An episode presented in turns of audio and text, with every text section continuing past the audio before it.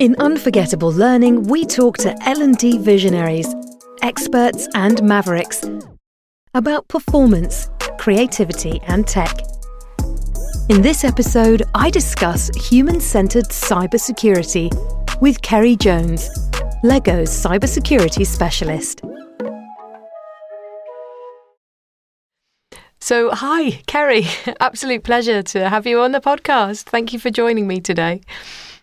Thank you for inviting me. Yeah, it's great to be here. Well, it's lovely to see you. And I'm so excited that we're going to be talking about human centered cybersecurity, which isn't something I'd necessarily kind of put together before because cybersecurity tends to get a bit of a bad reputation, doesn't it? And, mm-hmm. you know, I'm really excited to see how we bring the human side to all of that. But look, let's let's hop into this this human centered um, cybersecurity concept. Can you tell me what what does that mean? What's your sort of background in this? What does it mean? And and why is that important to kind of what you're what you're doing at the Lego Group? Yeah, so um, I have a background doing things like web design and IT support. So I had a background in technology, but one of the things that's always been deeply apparent to me is how do people use the technology that's in their environment, which differs to what people expect. So most people who are in IT support or um, security professionals, what have you, have this perfect view that this is the situation people are in. This is how they all use computers, and this is just what needs to change or what needs to happen, and it's straightforward from then on. But in actual fact, it's it's not that. It's not that straightforward, and actually, there's a lot of complexity that we miss. So one of the reasons for looking at the human within the security conversation is to think actually who is security really for what is the purpose of all of this these security rules the technologies that exist and so forth because if we're not making security suitable for people and for the lived experiences of people within a workplace, at home, or what have you, then what advantage is there? I mean, otherwise, it's just a security professional being able to tick off a list, done.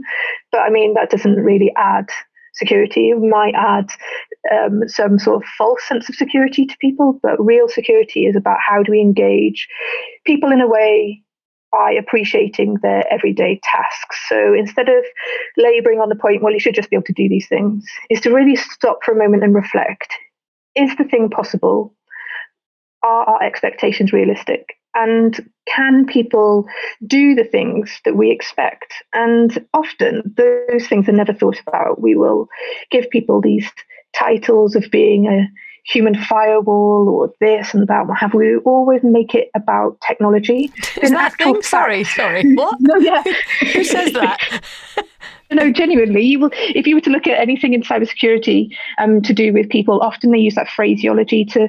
But what it does is it makes people again look like and need to be like technology to be able to operate within it. But it's not at all. To be human centered is to appreciate people, to be able to see people where they're at, to uh, take into consideration, like I said, their lived experience, their the work, and to build their confidence and capability in the topic, but whilst also being really pragmatic and realistic, because you can't do all things at once. And to do that, you need to try and change. So the the, the thing that I look at a lot in this space is changing the way that we view security. So there's been security's been around for a long time. There's been these built up preconceived ideas of what security should look like what it needs to be, for example. Um, but a lot of it is about challenging that because it's always coming back to, but who is this really for? What is the purpose of this? And does it actually give you what you expect? And if you don't know how to answer those things, then you're gonna you're going to stumble realistically.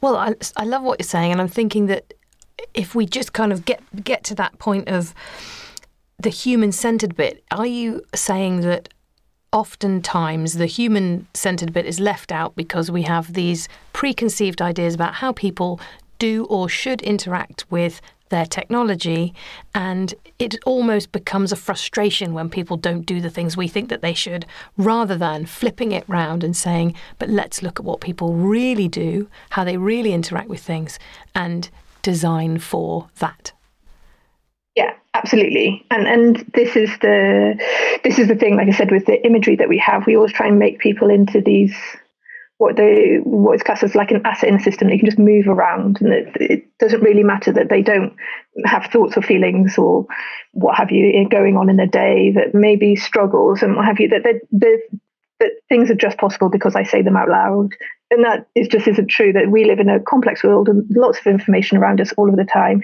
People make decisions for very particular reasons, and it's not to say that anything is wrong with those, but it's to learn how to appreciate that those um, those difficulties do exist. How do we plan for it? How do we consider it? How do we make decisions about it? So we're not shocked. And I think that's one of the things that has always always surprises me still, to be fair, even in this world. People are still shocked by this. And you're just like, but you're a person too. You know that you don't follow all of the security rules and you're a security professional, for example. So, what chance do you think other people have? Let's be honest and let's be really transparent about it and focus on making things possible for people, looking at the positives instead of terrifying them to death. Let's break it down and think actually, it doesn't need to look and feel this way. There's no rules around a lot of this stuff on um, how it needs to come across to people. Um, so let's try something different. And it's why one of the things, like being at the Lego Group, for example, they're massive on obviously on creativity. So that's what I try and bring into the spaces. Just have some creative thought and just to try and challenge that norm that exists. Um, because thinking about people. Well, let, us talk about um, your work at Lego then. So, what's your remit, and how does this kind of human-centered approach, and I guess particularly in in learning and uh, experiences for performance and uh, behaviour change, kind of come into it in your in your work? So one of the things with the work that I do is, like I said, a lot of it's focused on like awareness raising and all of that normal stuff that you hear, um, and it can look and feel very, very similar. But a lot of actually a lot of the work that I do at the moment is focused on working with the security professionals themselves and getting them to challenge their own mindset to how they view people so we can engage people differently. Because I don't do all of the communications, I'm doing the training currently, I'm setting all of that up. But there are people that need to communicate. It's not just me, for example. So, how do we um, embed a more open mindset to people and learn to listen um, and hear people? And if they have struggles, take that on board and build that process kind of into things instead of just believing, well, I've just told you one thing, so now you can change your behavior because that never works. And I do have a thing about I don't use the terms, for example, changing behavior. I don't use the words to to describe activities as easy or simple. So there's certain language as well that are considered to be it's not helpful because I can't for example, I can't determine somebody else's ease or simplicity. I don't know if they're going to find it easy or not. What I can do is hopefully break it down to a point that makes it possible. And that's what I hope with the work that I do is to bring that mindset in um, into the Lego group. Can you give give us some context? So you know, just some basics. Roughly, how many people are you communicating cyber messages to? So the communication, so the cybersecurity, well, it's called digital security, um, and it looks after the cybersecurity um, within the Lego group. Um, and the remit is from the work that I do, all Lego stuff. Um, okay, and so, global? so that is global, so it's about 26,000 people. Um, so that's quite a lot, yeah. So you're operating on these messages at scale? Yeah, yeah, exactly. And this is one of the things, especially um, one of the other factors, because I've moved from the UK to Denmark. One of the other things that I that has helped um, me is the consideration that actually a lot of people that read your messaging will be second language English speakers. So because I've had the thinking about plain English and how do you adapt to people and consider people, making that um, change, I think, has kind of helped in this transition because I think it'd be quite a shock if you weren't able to consider actually just because you say it like that doesn't mean that's how it translates to somebody else. And how do we consider the words we use more carefully? Because one word in honestly, words in English can mean completely different things to other people in, as it's their second language. So how do we stay on top of that? And one of the ways is to try and take out a lot of the extra that English has for no apparent reason to try and be really straightforward and just tell people what you expect and to be really honest about the fact that it will take you time, give some examples, and um, help people and then think about it more as you're you are there to support other people to do their job. So if they need to know this, how do you break that down into manageable chunks for them? So this is your um, one of the things I sort of sense about you and uh, and think is is a really important passion is your commitment to engaging learners and people. You know, people. That's the absolute heart of everything that you're doing. And it sounds like you've got some techniques for doing that. And I know that you've spoken before about language and the importance of of language. Mm-hmm. What, tell me a bit bit more about that then. So one of the things that you often hear about security, uh, cybersecurity training or cybersecurity in general is that it's dull and that it's not interesting. And you and I've reflected on that a long time. Like I said, I've been in this space for a while, and you think, why? Why is that? When you look around and when you look at messages from all of these different companies who try to do different things, but when you get to read them and see it for what it is, it looks and feels the same doesn't look and feel any different. And don't get me wrong, there aren't that many messages in cybersecurity that overly change because the messages that were true 10 years ago are still mostly true today. So there is an issue of, yeah, there is a lot of repetition. But like what? What there, would be one, for example? Oh, so the thing around um, password habits, so making sure that you use um, better passwords and things like that. Um, how you store devices, so in organizations, there's things around classification. When there is um, information around, um, there are how to deal with um, like social media, for example, um, and so forth if you look at those messages and things like even just like user password manager, that's been around for quite a long time in actual fact. Um, when you look at those messages, they generally always read the same. They use the same tactics, and people. It's not that they actually. It's probably not that they overly find them dull. A lot of research. So I used to do research in my previous jobs, and a lot of research actually shows that they just find it common sense. So they think they're already doing it, and I don't know if they are or not. But If they feel they are, then it's it's not about engaging people as if they don't know. It's about looking at it from engaging people as if they already know. And if they've already got some knowledge, how do you tell them something that looks and feels kind of similar but not the same? Because you probably have slightly changed your message, but they they're not experts. They can't differentiate the nuance and the subtleties in the messaging. So they can't see what that change is. And then people get really frustrated. Why aren't they just doing these things? Because it should just be done type of language, people say. And they and security professionals also get fixated on that themselves. So that influences the way then they engage because they have this mindset too. So it's kind of just like butting heads a little bit. But realistically, the way that to consider it is again, there aren't any rules. A lot of cybersecurity messaging will tell you up front you're a risk because you are the reason that an organization is vulnerable. So, to mitigate you, what I expect you to do is all of these things. And what it will do then is generally list them all out. And it will be probably 10, maybe 20 things. And then people are then overwhelmed and just like, whoa, whoa, whoa, what? And then nobody really checks if all of those things are actually possible either. So there'll be a list of perfect answers, but most organizations operate through legacy systems over time that have grown. And that perfect path doesn't overly exist for the majority of people. So even if they were to try and do the things that you tell them, they will often get stuck. And so they stop trying. So what people have done is created this worldview for themselves. And so we need to re-engage in different ways to um, take part in that worldview, not to tell them anything's wrong, not to give them the bad impression or anything like that, is to somehow, not that I have all of the answers, but to somehow think about it as actually, like I said, you're an adult, you have a world already that you've um, created. But we're going to tell you something in addition to it to add to. You may you might change something because of it, or you might just add this element in in in the next task that you do, for example. But um, but it's viewing it in that sort of way instead of just thinking, well, there's one thing I expect you to do, and then there's a perfectly linear relationship to you doing it because that doesn't work for people at all. And it's not really considerate to their needs.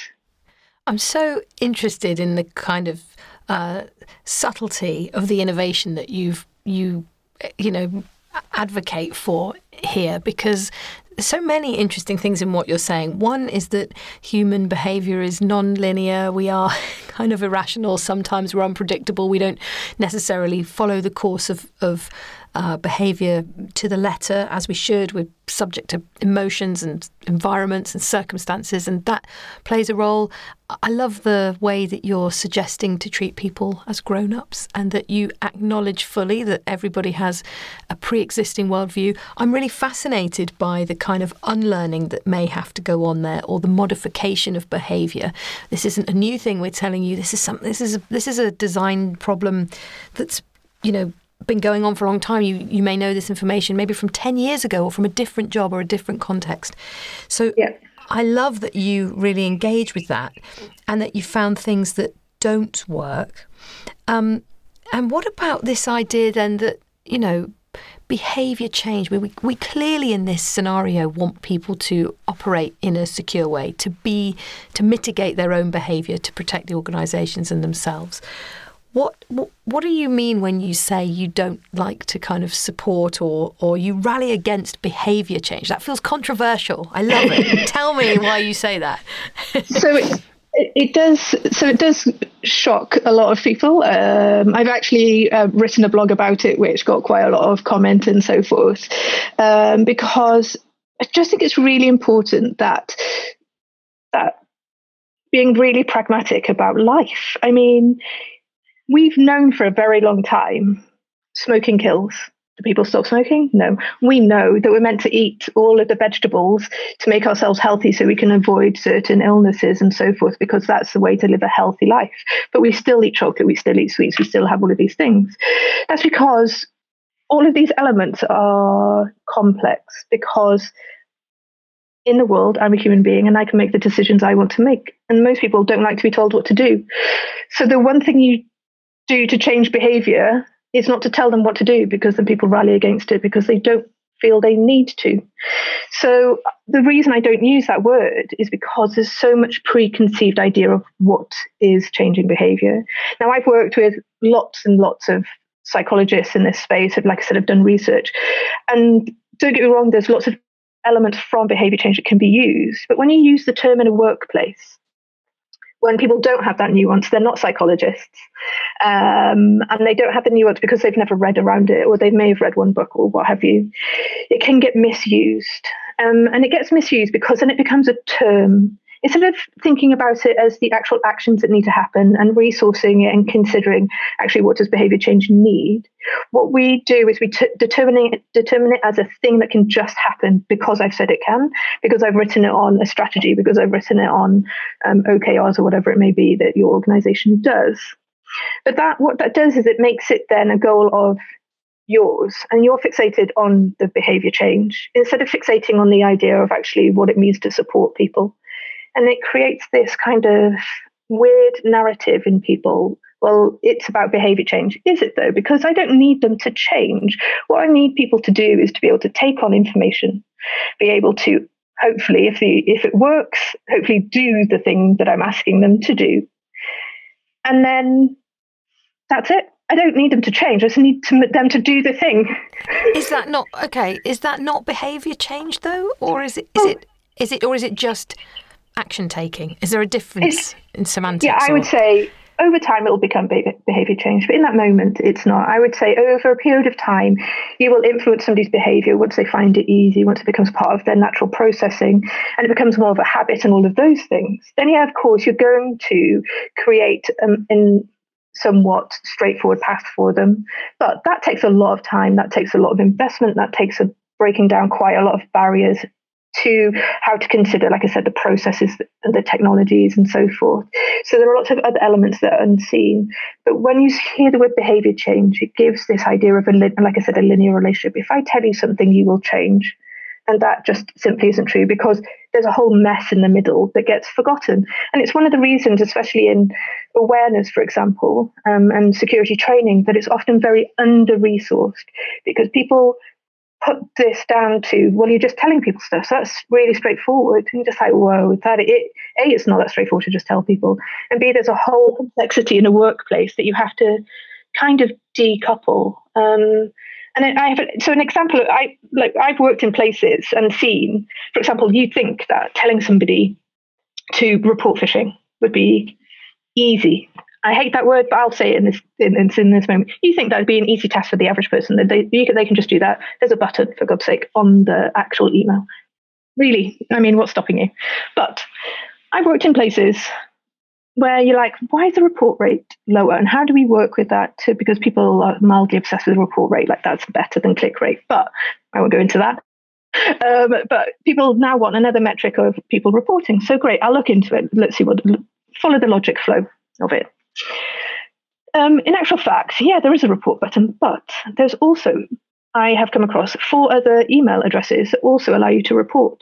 So people the report use? button only exactly and of course because these things get added over time those emails existed for longer than the report button so when they pressed typed in like report or something because they'd created that habit the email address pops up so they just go with that email address and send they think they're doing something perfectly legitimate, which it is.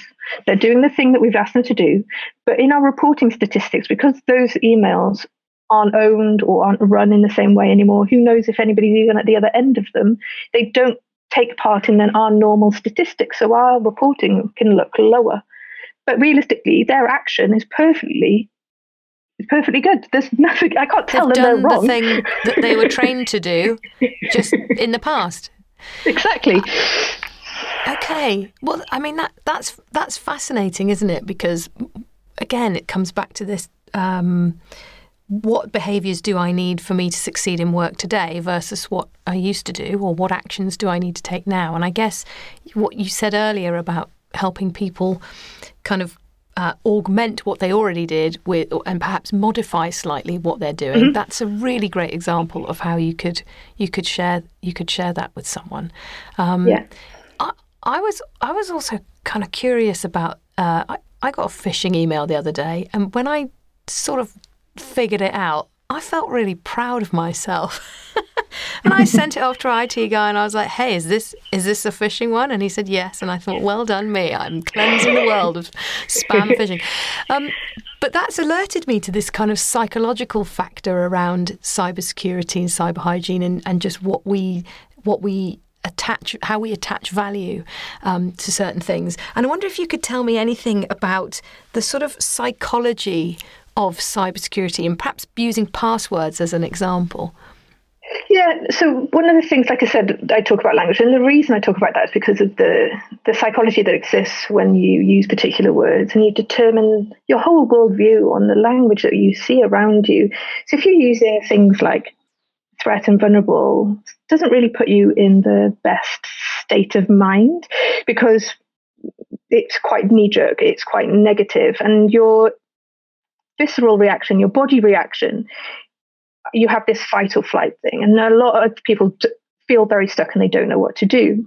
And in cybersecurity, we really don't help with that because what we do is we use particular words. And one of the things that I find fascinating and something I can speak at extreme lengths about, um, annoyingly to a lot of people, is passwords. And one of the reasons for that is, is because when you look at passwords, when you look at training, a lot of training has this is um, they'll give you a list of passwords and tell you that these are weak, this, that, what have you, or they tell you that you have a weak password and now you need a strong password, and all of these sorts of things.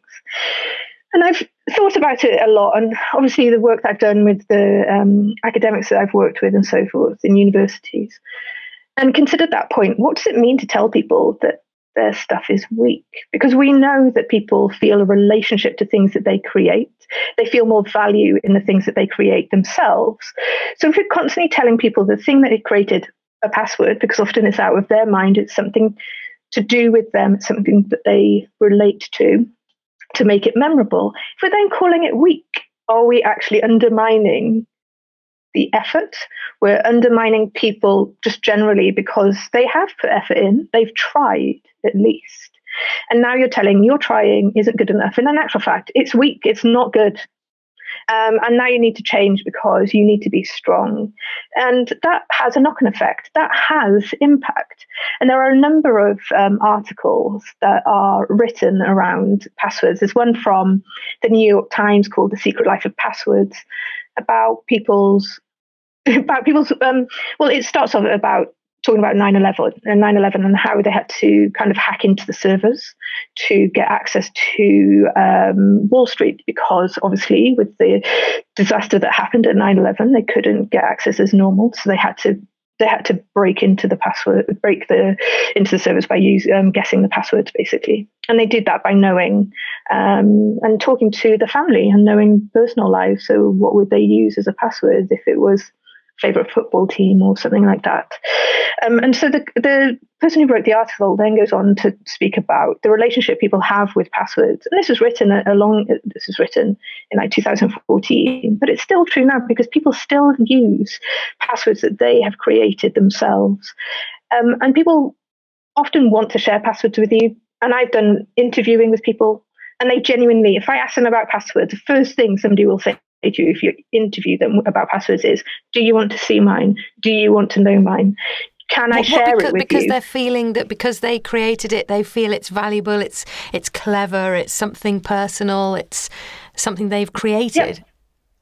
I've had all of those. So when the when I've interviewed people, for, for example, um, it was often to sh- to double check their logic to make sure that what they had thought about in was telling, okay. And then in telling you, isn't that breaching the whole? Is that not the whole point? Well, so most of them were just telling me the logic that they used, oh, not the I see. actual password itself, okay. which I was interesting okay. because I was a random person out of nowhere. But this guy um, from the article, he speaks to people he knows as well, um, and they trust him more, so they're more willing to give up their passwords.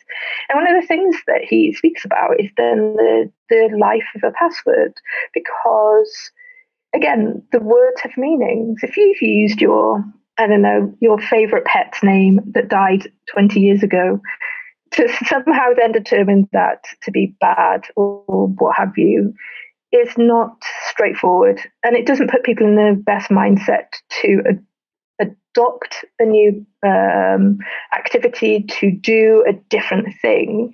Um, it puts them in a state of feeling between a rock and a hard place. They have no way to actually cope with that information. So, one of the things that's really important is to give people that appreciation. They are human beings who live in a life, who have multiple things going on. So, be kind and listen and think it isn't about me. Security information isn't about what I can tell people and how be- how best to tell them. It's about how do I make sure that other people feel that they can read it, that they can take part in it, even if they don't even do the action. At least they've had a nice experience in reading something a bit different for this five seconds, 10 minutes, whatever, however long it may be. At least they feel good. So when they then re engage, at whatever point it may be, whenever they're, say, creating a new password, just keep that one going. Creating a new password, they may remember the experience this time. They may remember the feeling and think, oh, yeah, actually, that's what that was about. I'll do that instead. So you create that connection with people instead of create exactly a positive connection instead of creating this distance away from people instead of using speaking into the fear of cyber frightening characters it's about empowerment empowerment and, and the positive. Uh, there's a lovely example that i uh, read about which was a guy who says he changed his life through his password. And um, what it, what happened was he was i think he was going through a, a divorce and um, he came into work one day and he was very frustrated and, and depressed and his computer popped up, you know, you, you need to change your password, happened every month. And he remembered that um, a colleague of his had said, you know, why don't you use it as a kind of a to-do list? You know, put that in there. And, he, and so what he then did was he started to sort of create little mantras for himself. And the first one was "forgive her," which was to his yeah. ex-wife. And then, uh, and then suddenly, because he had to type this into his computer like two, three times a day, he he he started to feel better. And he and he used this over and again. He did it to quit smoking, so his password became "quit smoking," and he did. And then he used it to save up for a holiday in Thailand. So it was, you know, save for Thailand, you know, was his password. I was just really stunned by the idea that we can use something like as simple as a password to kind of transform our everyday behavior because it's a kind of reinforcing mantra. Do you believe in that? Is this possible? Is this kind of conceivable to you? Yeah, so um, it, so I, I read the article you sent and I did it. I thought it was really a really lovely and really illustrative um, story, and it really shows. So there's a there's an academic, and his name is B.J. Fogg, and he's known for his be- um, behavioral model. But one of the things he's also written a book called Tiny Habits. So one of the things that is in the book Tiny Habits is actually creating that kind of mantra to kind of you have to feel it to believe it, and to to to feel it to believe it, then you will do it as such type of thing. Um, and um, because you have to create the right sort of motivation to make you do the behavior, which is why behavior change is difficult. Anyway, we won't go back to that. But the but the story that story itself is actually really reminiscent of um, the Tiny Habits book from BJ Fogg about um, using, like I said, as that article writes, really small, what seems like non non intrusive, really light activity to reinforce. Um, and that really helps fixate things in the noise that we have all through the day where we're easily distracted. Something that's repeatable to like that um, can help and it creates that habit and over time those habits become embedded and they actually create change but again it takes investment in time and it does take resource and a thought for it. So it's not just like I said, it's not to say that behavior change is impossible, but it's the appreciation of how it can be done. Um, and to me, often with behavior change, managers, seniors, executives, whoever, have been missold something. But to say it's possible, absolutely. And that article is a good example of that for sure. Um, I've got a couple more questions for you. You've reminded me, speaking about the challenge of change and kind of not really behaviour, but you know, talking about activities that people can do to keep themselves protected. What would be your thoughts on, um, you know, uh, performance support, as it might have once been called? You know, learning in the flow of work, prompts, world prompts in our flow in our day that can improve or enhance our security awareness?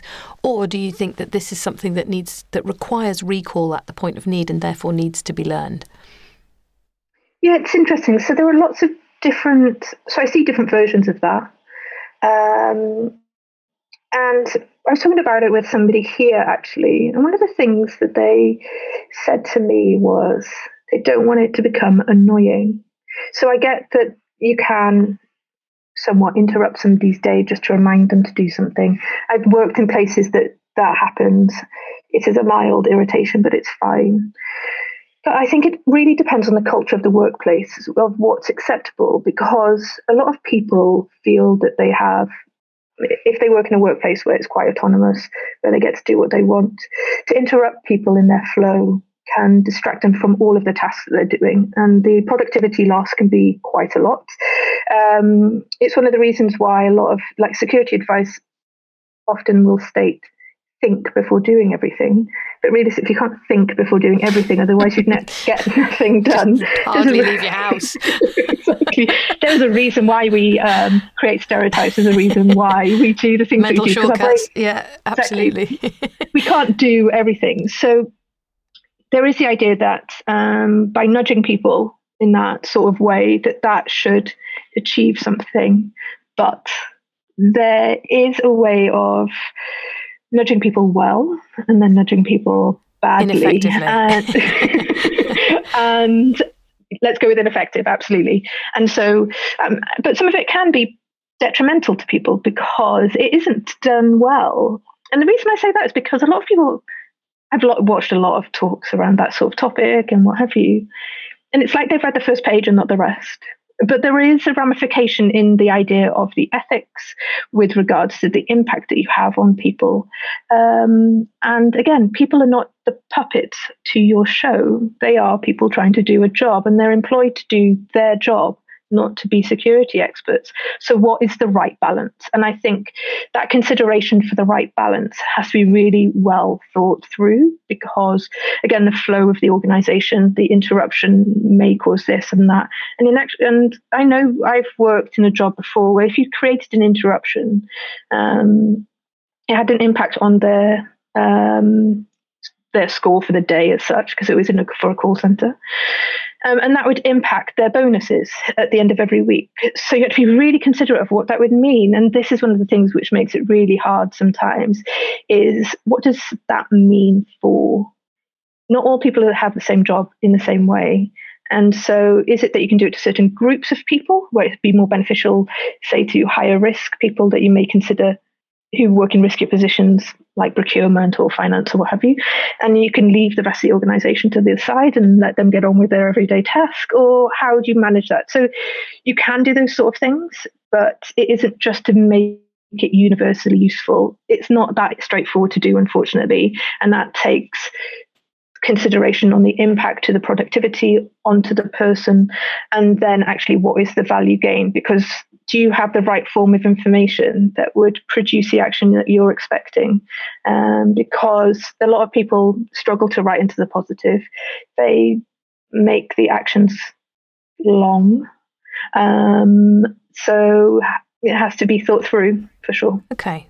I, I really appreciate your perspective on that because lots of people for a long time have said, you know, resources, not courses, and kind of thrown everything out and in terms of, you know, learning and, and leaning into memory, you know, because we want to get behaviour change, but we all acknowledge that it's difficult versus just sort of popping a prompt in front of people. And I think you've outlined there some really key and important considerations that perhaps I hadn't even thought about, you know, the, of the impact of these things and how, how not maybe hard, but how, yeah, maybe we need to give those things thought and do them well for it to be successful.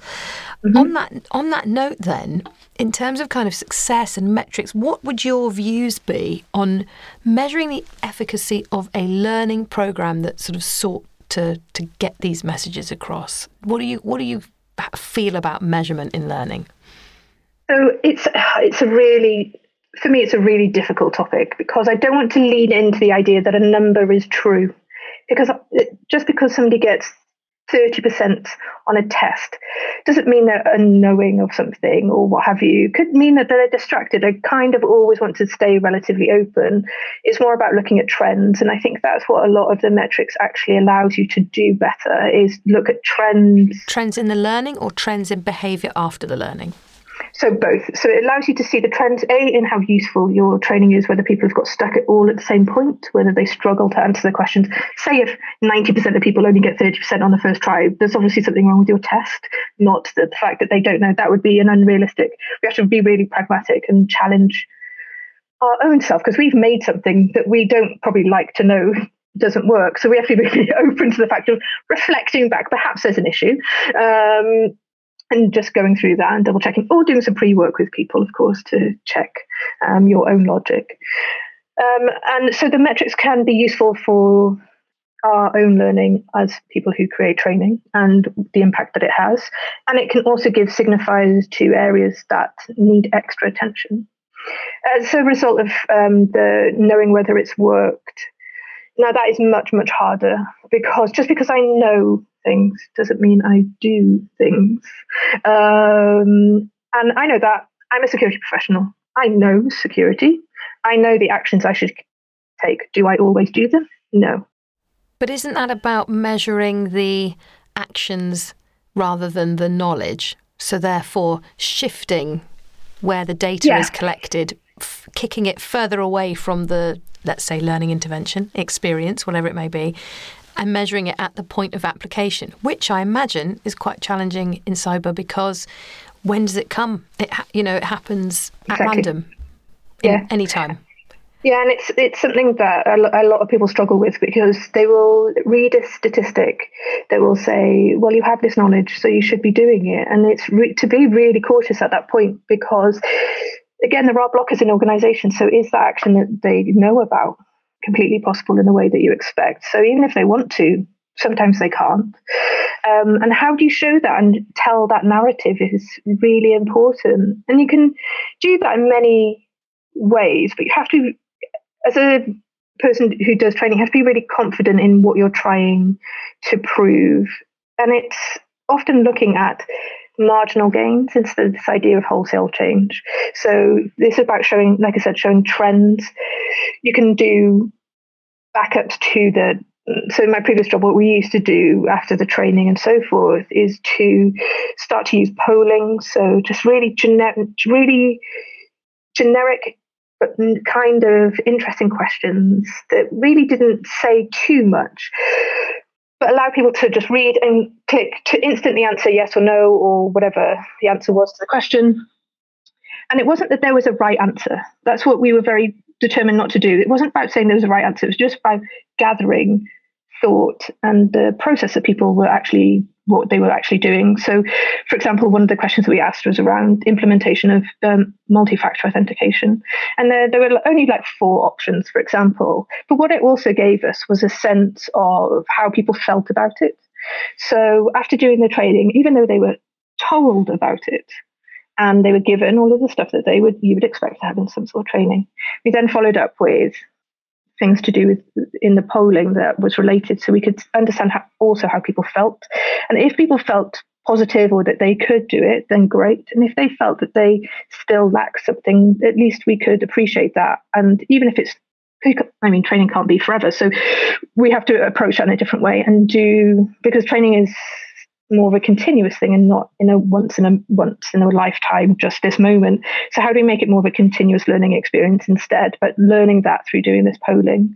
Um, and that worked quite well actually. We, we were starting to learn how people perceived and felt about the security instead of just looking about what they know about security as well and trying to marry those things together well, that kind of speaks right back to what we said at the beginning about human centered and this very holistic picture of people. And you sound like someone who's deeply thoughtful about that and, and really reflective on it and uh, designs programs and um, experiences that lean into that and also probably have a realistic appreciation for what's achievable.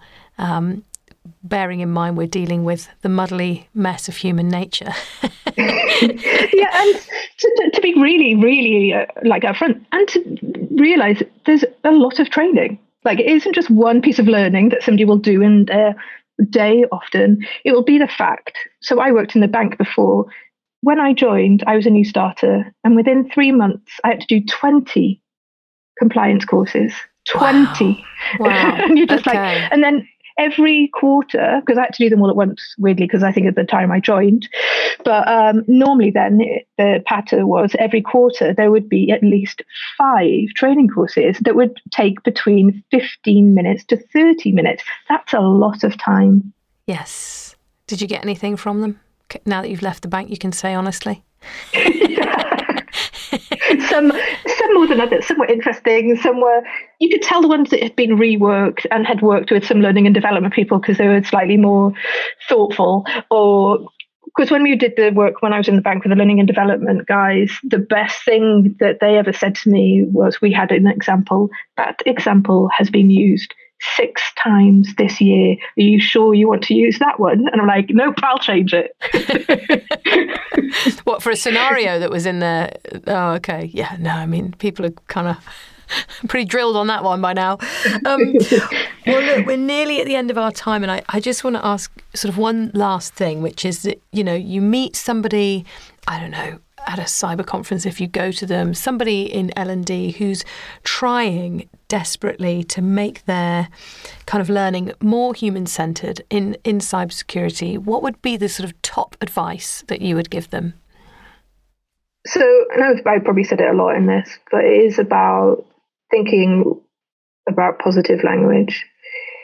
And in that is to take out words that are actually not needed, like the word simple, like the word easy, um, things like that, out of normal text that you read to make it relatively informal so that people can actually read it and to double check that, and also to make it concise.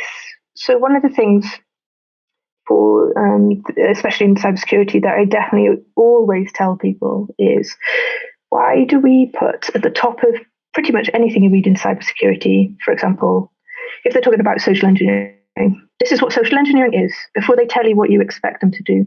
Nobody gets past the first paragraph. So why is that information first? If you want to tell them to do something or you want to tell them something of interest or you think is interesting or they should be interested in, tell them this is of interest to them first. yeah. So put the put the action at the top, speak to the positive and, you know, make sure you're concise. Yeah, in... and just you can add the detail in later. You, they can read the rest if they're interested, but you don't need to put the detail at the top. Everybody. So most of the time, what I do when I review work is literally just flip it and do so. Let's start with that. So let's have this at the bottom, and let's go with that. Fantastic. I think lots of people will feel reassured in their design decisions because of that, or maybe make some steps to assess their assess their learning and development interventions in a new way. So, look, it's been so lovely talking to you. Thank you so much for sharing your time and all of your advice. And uh, I hope that you've enjoyed your time here as much as I have. Oh, thank you, and um, yeah, thank you for the opportunity. It's been really enjoyable. I've enjoyed the conversation. Brilliant. Thanks, Ceri. Take care. Bye. Bye. Bye. Bye.